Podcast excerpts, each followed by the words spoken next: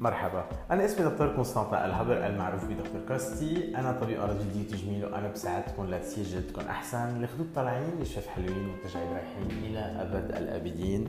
آمين. بحلقة اليوم من البودكاست رح نحكي فيها عن مشاكل هر الشعر وأكيد رح نحكي عن أسبابها. في كثير أشخاص بيعانوا من هذه المشكلة بس أهم من ما نعرف آه، شو العلاج لازم نعرف شو السبب. عند الرجال اجمالا هر الشعر بيكون وراثي من هيك العلاج بيكون بمعظم الأوقات كليا غير عن العلاج عند النساء لأنه بيكون الأسباب آه، بتختلف.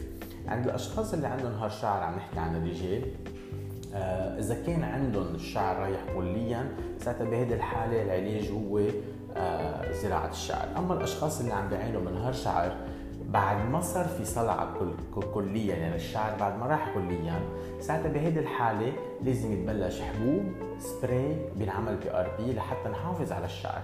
الحبوب والسبراي لازم ينعطوا على فترة طويلة لأنه وقت نوقف العلاج. إذا السبب بعده موجود اللي هو السبب الوراثي اللي هو أكيد رح يضل موجود في كثير احتمال إنه يرجع يهر الشعر. من هيك الأشخاص اللي عندهم هر شعر عم نحكي عن الشباب لازم يعرفوا إنه علاج هر الشعر لحتى يتفادوا مشكله الصلع لازم يكون علاج طويل. so لازم يكون في commitment لازم يعرفوا إنه بده فترة طويلة لحتى آه، نحافظ على النتيجة. أما هر الشعر عند البنات هو اجمالا بيختلف لأنه الأسباب بتختلف. السبب الشائع عند البنات لأنه بسبب الدورة الشهرية بصير يخسروا دم. مخزون الحديد بيوطى. آه، من هيك بصير في عندنا هر شعر من هيك دائما وقت ما نعمل علاج لازم نتأكد إنه مخزون الحديد آه، مرتفع مش normal لأنه ال normal بيكون 10 أو 15 لازم يكون فوق ال 50 ال ferritin level أو حتى فوق ال 60 أوقات. لازم نتأكد إنه ما في مشكلة بالغدة لأنه إذا عندنا مشكلة بالغدة آه، المشكلة بالغدة كمان بتؤدي لتساقط الشعر. الفيتامين D إذا كان واطي بيؤدي لتساقط الشعر والفيتامين B 12 كمان بيؤدي لتساقط الشعر.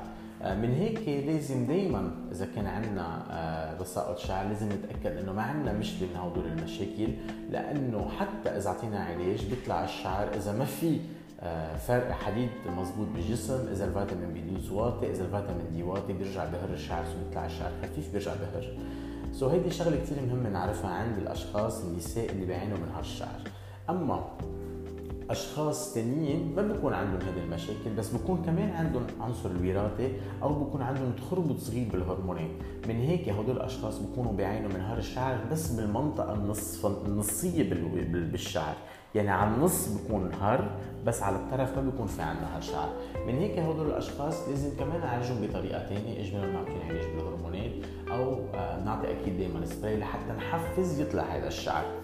آه، الأشخاص لازم يعرفوا إنه وقت نبلش علاج مش مثل عند الشباب؟ وقت يطلع الشعر ويصير منيح بنحط maintenance treatment لنحافظ على النتيجة بس ضروري يكون في علاج لفترة طويلة آه، ولحتى سنين اجمالا العلاجات بتكون حسب المشكلة. إذا كان عندنا مخزون الحديد واطي بنعطي حديد. إذا الفيتامين D واطي بنعطي فيتامين D إذا الفيتامين B 12 بيكون واطي بنعطي فيتامين B 12 إذا كان عندنا مشكله بالغدة بنعالج مشكلة الغدة.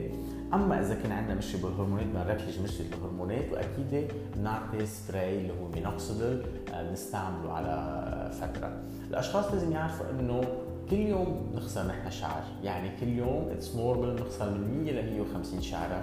فإذا كان شعركم منه خفيف بس عم تعانوا من هر الشعر مش يعني عندكم مشكلة شعر خاصة إنه البنات والنساء ما بيحمموا شعرهم كل يوم so وقت يتحمموا معقول يحسوا إنه في عندهم هر شعر بس هو ما بيكون فيه هالشعر هر الشعر مثل ما هن شايفينه.